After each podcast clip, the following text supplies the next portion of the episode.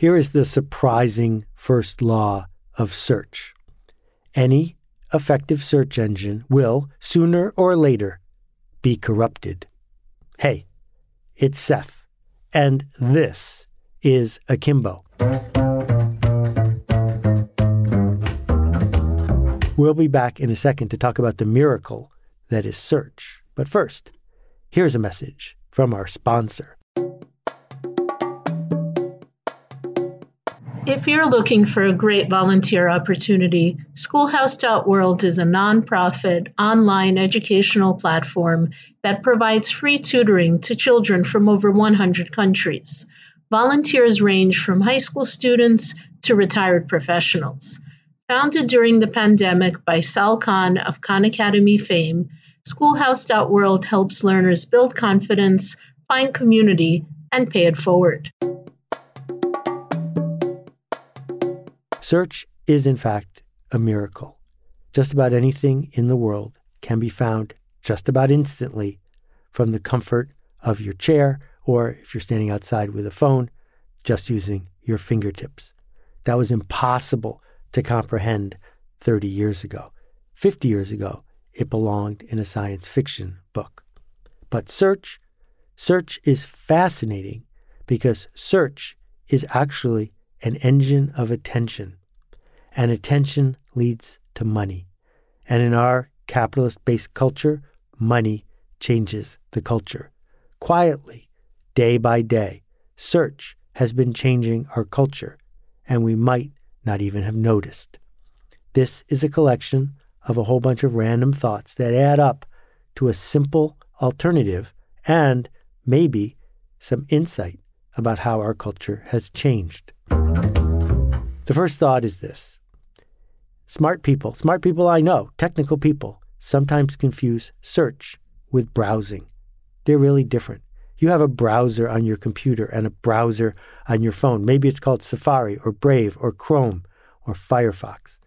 This is software, software that was originated by Netscape, but it's software that allows you to convert the code that is behind the World Wide Web and put things on your screen that you understand. It's understandable that people confuse it with search because the winners in search have invested billions and billions of dollars to also build browsers. The biggest winner, of course, is Google. I first encountered Google when I was one of five vice presidents at Yahoo. At the time, Yahoo called itself a search engine, but they weren't. They were a directory. That there were more than a thousand people in one big room, librarians, running the operation, painstakingly going through the entire internet, one link at a time, and sorting pages into categories, sort of like the Dewey Decimal System. And if they decided your page was better than somebody else's page, it moved up. And if it moved up, you got more traffic. And traffic, traffic has always been the lifeblood of the internet. That everybody who's investing in the internet is paying attention to traffic because some percentage of that traffic turns into money. So Yahoo decided to keep building and building this directory. At one point, there were one hundred eighty-three links on the homepage of Yahoo. And as Yahoo grew, it became basically the entire internet, the way A O L was the internet before the internet. That their goal was to get people to come and to stay. More clicks per visit. And everything they built into their directory led to more Yahoo-based services so people would stay. Because they knew that the more you stayed, the more you would click and the more they would make. And this little upstart called Google came along and they only had two links on their homepage. And the reason is they built something to get people to leave, not to get them to stay. And they would charge a toll. And the toll they would charge would be ads that appeared right next to the search results. Because the pitch to the advertiser was, well, they're leaving anyway. Maybe they'll leave and go to your site instead. A small aside about how Google's brilliant ad model works. Google didn't have much of a sales force at the beginning. And in fact, their sales force still doesn't really matter that much because they're not selling brand advertising as much as direct marketing, advertising that you can measure. And the deal was really simple. Someone's going to do a search on a term do you want to buy the ads next to that term or not? And at the beginning, those terms were bought for a nickel, a dime, fifteen cents, almost nothing. And they were usually bought by a competitor. So someone Googled themselves. Don't do it too much. You might go blind. Someone Googled themselves and saw that their competitor was running an ad. So they bid more to take that spot back. It was brilliant because not only was it self-service and low cost for Google, but it spread because the very people who could buy the ad were busy Googling themselves. Well, here's what happens. An auction is now being held. How much are you willing to pay for this person who showed intent in this moment to click on an ad? Let's say it's worth nine dollars to you to get someone to click over to your site. nine dollars because every new customer is worth one hundred dollars and one out of ten people who click convert to being a customer. At nine bucks, you're fine.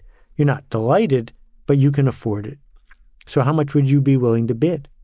Probably eight dollars and ninety-nine cents at least, which means that of all the profit going to all the websites when there's an auction, people are willing to bid a penny less, which means that like the landlord who owns Main Street, most of the profit isn't going to the person who's running the ad. It's going to the person who's selling the ad. And from the start, this ad idea was absolutely brilliant. Bill Gross was one of the pioneers behind it, but Google took it and modified it and made it their own. And it is an extraordinary engine of profit. And they have used that profit to defend search ever since. Why is it, for example, that Apple doesn't have a search engine? If you're on Safari and you're looking for something, you know what you're going to use to look for it? Probably Google, because Google pays Apple billions and billions of dollars not to build a search engine. So search, search changing the culture. A friend wanted a wedding cake, not just any wedding cake, a wedding cake based on a Latin American quinceañera cake, which is usually used for a coming out party for sixteen-year-olds. Where to find one of those? Well, thanks to search, they were able to find one about seven neighborhoods over from where we live in less than five minutes. This bakery exists because search allows them to exist. But search isn't just Google. Let's think about Yelp, for example. In many ways, Yelp is a better search engine than Google because it is much more focused. Tell me where you are, tell me the category of what you're looking for, and I will find you one of just a handful sometimes of options. Maybe one hundred, maybe one thousand. But because it is limited, because not just anybody can have a Yelp listing, you need to have a business people can go to, Yelp returns really interesting search results. Consider my friend Junior. Junior is an appliance repair person, and yet he doesn't have a fancy franchise. He doesn't have an office. He doesn't even have a truck. Instead, he has the highest rating in all of Yelp for appliance repair in the Bronx. And as a result, if you do the search for appliance repair and are smart enough to sort by rating, there he is. And you text him, and he comes to your house in a little Toyota Camry, and he fixes what's in your house right away. No hassle, not a lot of money, and he moves on to the next gig. His business could not have existed in the days of the Yellow Pages. The thing about search is it's a form of intention. It's a way of announcing to the world that you're looking for something. And that's why Amazon makes billions of dollars from search, not from the things you're buying, but from selling people ads right next to the searches you are choosing to do. One of the most profitable publishing ventures in history was the Yellow Pages. The Yellow Pages is a search engine for the real world. What better place to run an ad for your pizza place or car repair than someplace where people are looking for pizza or car repair. So one of the things that we have to keep in mind as we think about search and how it gets corrupted is how visible is it when somebody is paying to game the system? Because no one cared that people were gaming the system in the Yellow Pages. You could tell a big ad was bigger than a small ad. In fact, you were attracted to the big ad because it meant that the company was healthier. It was a form of signaling. Go to the people with the big ad, and they're less likely, it would seem, to go out of business. But in online search, it's a lot more subtle. It's a lot more difficult to tell who is paying and who is paying who. But back to the idea of Google. When Bing came out from Microsoft, it was supposed to be an alternative search engine. And at the time, most people who used it said, I like Google better. And yet, in blind studies where you just cover up the logo at the top and conceal where the search engine results are coming from, people like Bing results just as much, if not more, than Google results. So why is it when I add back the logos and the typeface, people like Google results better? It's because Google showed up at exactly the right time to make a huge number of people feel powerful. That Google got out of the way. They connected people to what they were looking for. And they did this at the very same time they were making billions and billions of dollars. Not a year, but every few months. Because each one of those searches is a category in and of itself for advertising revenue. And Google didn't stop there. They kept building out more and more things around their search results to increase their profitability. If a competitor came along, they did whatever they could to keep that competitor from siphoning off search. Another aside about online search is this. When there are lots of different search engines, they're going to use different algorithms to figure out who to put at the top. But when there's only one search engine that's winning, when they have eighty or ninety percent market share, well then everybody who's trying to game that system has an incentive to play by one set of S E O, search engine optimization rules, that they will bend their site, their entire business model, to please that one search engine. We all would benefit from diversity in search, because if there's lots of different ways that people are finding websites, then websites have to be just good, not good for a search engine, but good for everybody. And so one of the reasons to root for Bing and DuckDuckGo and Ecosia is that as the market share of this second search engine grows, it gets harder for a site to game both of them. And so it creates a dynamic where we end up being more likely to find sites that we are actually looking for, simply because there are multiple search engines pointing us to where we seek to go. Google has not liked blogs very much because blogs are sort of anathema to search. You don't need a search engine to subscribe to a blog, and then it arrives day after day after day. So Google built Google Reader, the best blog reader, and lots and lots of blog readers moved their reading habits to Google Reader, and then Google shut it down, leaving blog readers to go to their search engine to type in what they were looking for. But I'm not here to rant about this. I'm here to talk about the fact that we have not really noticed how much power and how much money go to whoever is controlling search. And I began by pointing out that search will eventually be corrupted. It will be corrupted in one of a few ways. The first one, the most common one, is that once companies realize that search is their lifeblood, they will change what they do to get more than their fair share of search. And so S E O gets hacked. If you've tried to look up a recipe lately, what you may notice is it begins with paragraph after paragraph of stories and photos all about the person who wrote the recipe and their family and everything else before they get to the recipe. Why do they do that? They do it because the S E O for recipes tells them that they have to, because maybe they're looking at time spent on site.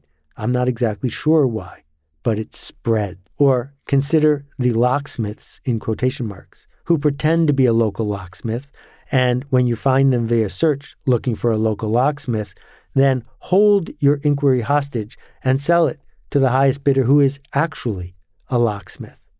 Or consider all of the websites that race to the bottom, trying to look like they have what you want, but they really don't. It's a bait and switch. They're working to hustle the search engine to get more than their fair share. Another way search engines can become corrupt is when the people who work at the search engine, and please don't believe it's some magical algorithm. The last time I checked, more than three thousand people were working full-time at Google to feed information in to their algorithm to decide who wins search. So what could happen is someone who works at a search engine could freelance on the side or simply inject their point of view, changing the search results. And the third thing, which is happening more and more, is it can corrupt itself. It can decide to send you, when you do a search, not to the thing you would be best served by, but to the site or to the link that would best serve them. And because there's so much money on the table, this becomes part of the deal. So we've gotten a great deal from search for a long time. It's free, after all. We trade attention for wisdom and insight, and most of all, that page or that restaurant or that appliance repair person we were looking for. But like all things that are off to a good start, it doesn't last forever. So one of the things to keep in mind is that Google in particular is harvesting an enormous amount of information about you.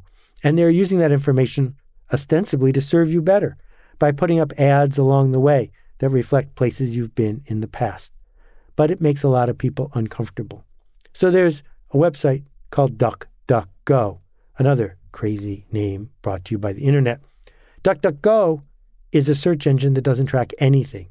It's super careful with your information, and it doesn't use it for you or against you.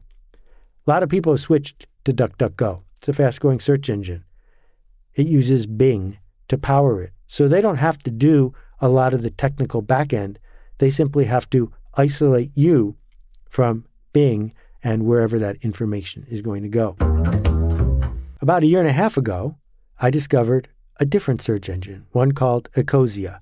And when I started this episode of the podcast, all it was going to be was a simple commercial for Ecosia, because I think it's that cool. But I decided to fill you in on a lot of what I know about search engines, because I was there. But before I tell you about Ecosia, I want to tell you about how Yahoo originally won. Yahoo had competitors when they started, competitors like Lycos and AltaVista. Well, part of the reason they won is they had an easy to spell and easy to remember name. This cannot be overemphasized. But the other reason they won is that Stanford kicked them off the university's computers.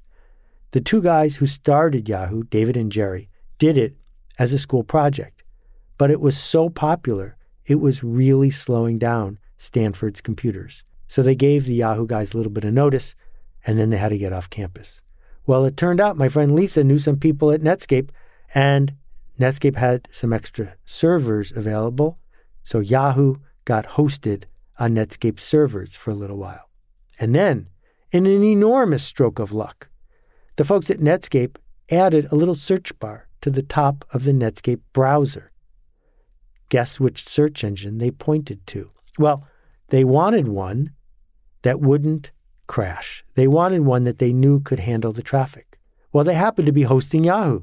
So boom, there it was. This was not corrupt. They didn't get paid to do this. And it was one of the last times that money didn't change hands when we looked at search. So Yahoo eventually moved off to its own servers, which is a whole project unto itself. But back to my story about Ecosia. Search uses power. It's actually extremely difficult technically, way beyond my understanding, to build racks and racks of computers. So when you type in something, I don't know, David Kerhan, into a search engine, it finds what you are looking for. Multiply that times billions, and you can see that an enormous amount of power is needed to power search. And Google, as the dominant player, uses an enormous amount of power. Some of it is renewable, a lot of it isn't, but they are a net negative on our environment. They're trying, but not nearly hard enough to make up for the damage they're doing. Well, almost two years ago, year and a half, I switched my search engine to something called Ecosia. You can find it at the carbon almanac dot org slash search. And what I did was one time clicked one button and it changed which search engine my browser would go to every time I did a search. And here's the thing. Every time I do forty-eight searches, Ecosia, a nonprofit, a B Corp based in Germany, every time I do about fifty searches, Ecosia plants a tree. They don't plant a tree in their backyard. They have an entire team of tree planting people, and they go around the world planting trees where they're most likely to thrive and do some good. And I'm here to tell you that I've planted hundreds and hundreds of trees so far, and so can you for free. So that's why the Carbon Almanac teamed up with Ecosia to make it easy for people to switch their search engine. If you go to the carbon almanac dot org slash search, you can switch. You'll also be using Bing. One small aside as I wrap this up. One person I persuaded to switch had been using DuckDuckGo, but then they switched to Ecosia. And she came back to me about a week later. She said, ah, I switched back. I said, why? She said, because the search results on DuckDuckGo were better. I said, did you know that they were the same? That DuckDuckGo and Ecosia use exactly the same search engine behind the scenes? Oh, yeah, there's a lot of placebos. There's even placebos in search. Anyway, I've ranted. The only upside for me is knowing that you are using a search engine that is faster, that respects your privacy more, that isn't cluttered with ads, that doesn't track you around the internet, and that plants trees. So give it a try. If you don't like it, I totally get it. You can go back to anything you were using before. But I just wanted to rant for a minute about the invisible power of search and just how much money is involved. It's a lot. It adds up. Thanks for paying attention. We'll see you next time. We'll be back in a second with some questions from previous episodes. But first, here's a message from our sponsor. No ad this week. In fact, an ad about the ads. If you visit akimbo dot link, you'll see a new button up there. Let me explain it to you really quick. My friends run akimbo dot com, a B Corp that hosts the workshops that you've been hearing about here. But the Akimbo podcast is separate from that. And so going forward, every once in a while, I will talk about some of the workshops my friends are running. But in the meantime, I'd like to talk about what you're interested in. In fact, I'd like you to talk about what you're interested in. So if you visit akimbo dot link, you'll see a way that you can upload a thirty-second ad for a nonprofit, for a cause, or even for a hobby that you care about. Nothing commercial, please. Of course, I can't promise I'll be able to include all of them. There are guidelines at akimbo dot link about how to do it and what to include and not include. The focus is one hundred percent non-commercial and nonprofit. I can't wait to see what you've got going on.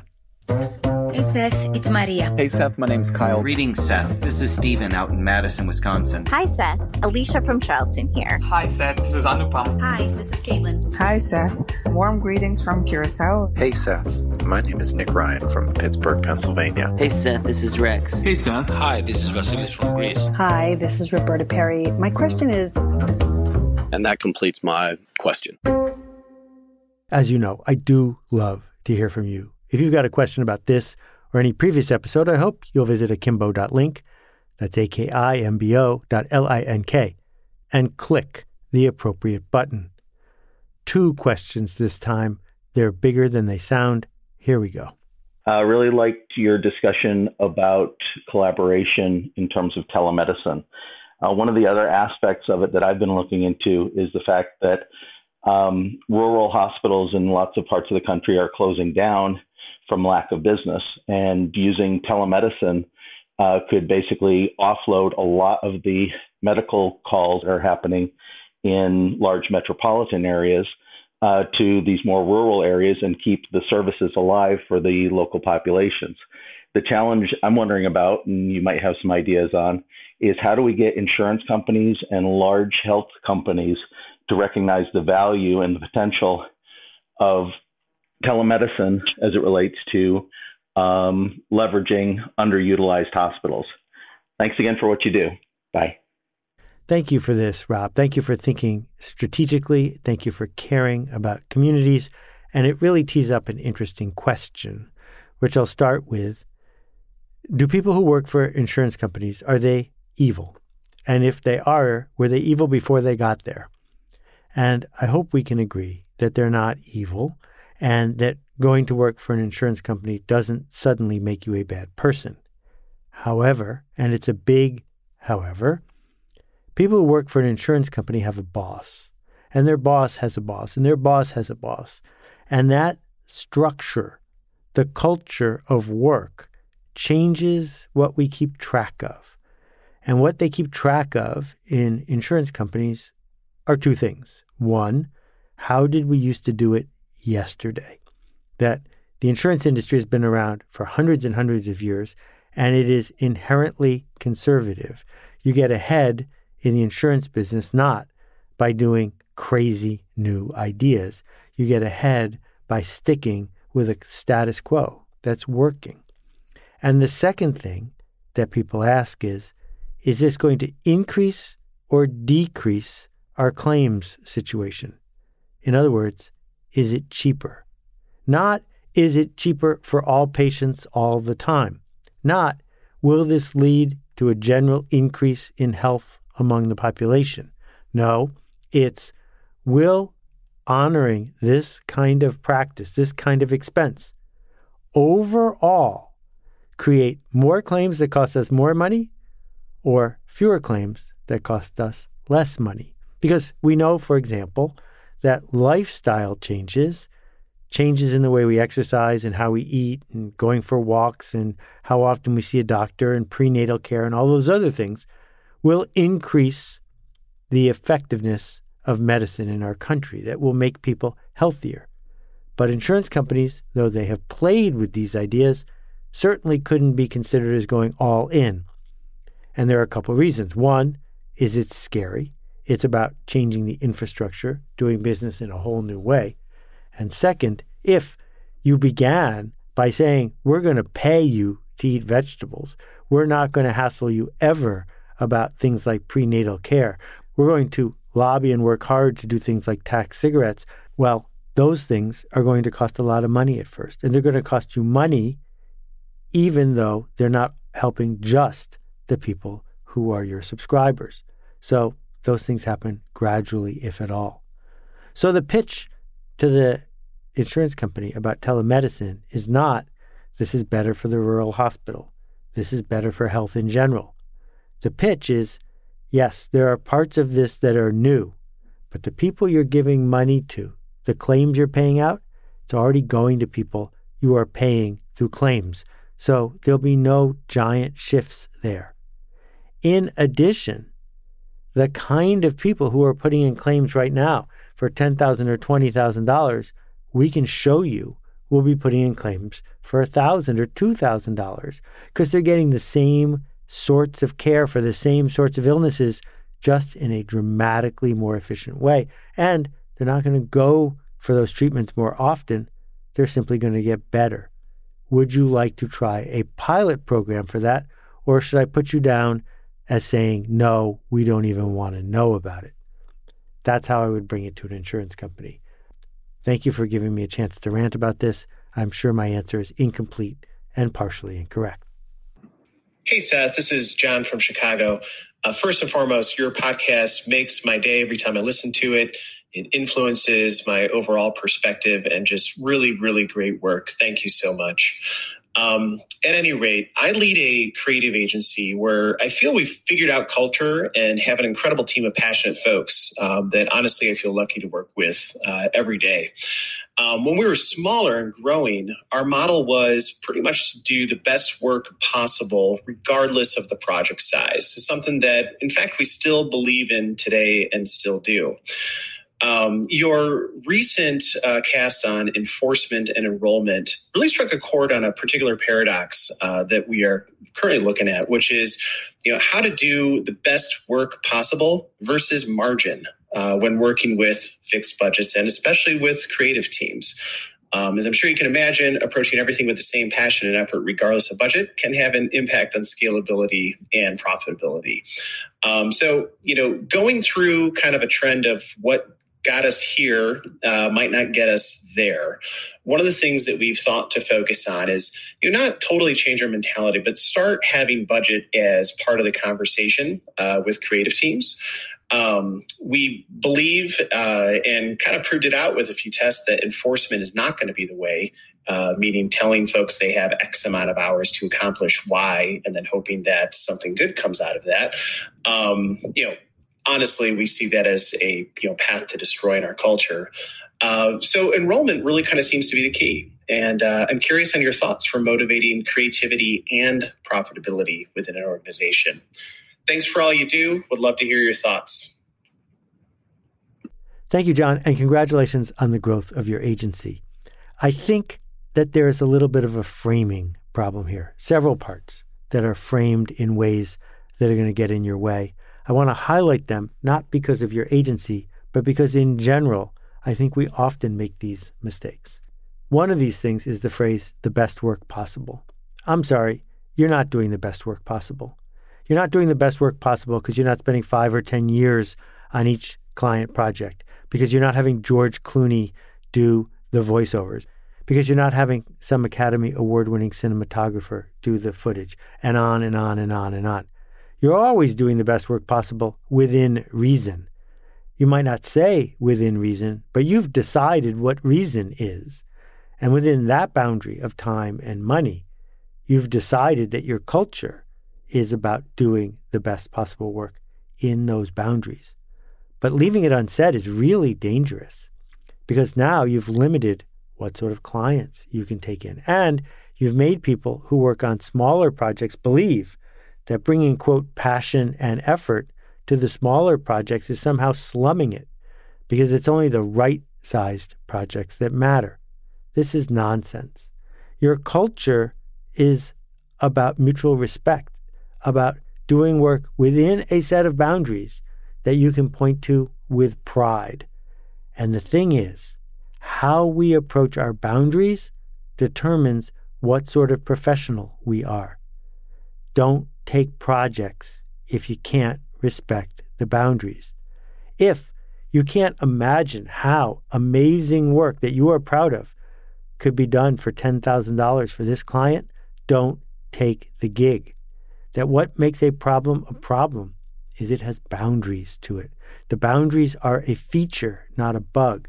You're not allowed to say, oh, this would be great if you would only pay us more money. Because the client says back to you, you would be great if you would do it with pride for the amount of money you said it would cost. And that's what makes this work interesting to begin with. The boundaries of how many characters go in a tweet. The boundaries of how long a movie in the movie theater needs to be. That when a director becomes a prima donna, they start to whine about the boundaries. They start to make movies that are unwatchable because they take the boundaries out. I'm in favor of putting the boundaries in. If you have a budget, make the budget. If you have a deadline, make the deadline. That the culture is not, quote, best work possible for any amount of money or any amount of time. It's we're professionals and we love boundaries.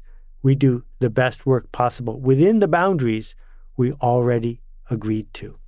If you can reframe it that way, if you can celebrate and make heroes out of the people who did great work with tiny, tiny room for error, well, then the culture is going to change, isn't it? Thanks, everybody, for listening. We'll see you next time.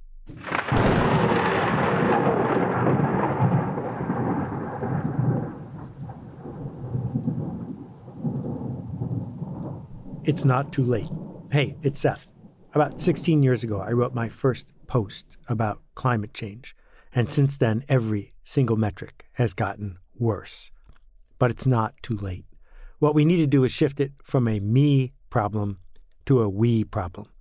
And my new project is not my new project, it's our new project. More than three hundred volunteers from forty countries around the world have spent the last bunch of months putting together The Carbon Almanac. It's not coming out till June, but you, my loyal Akimbo listeners, I wanted you to see it and hear about it first. Check out the carbon almanac dot org for all the details.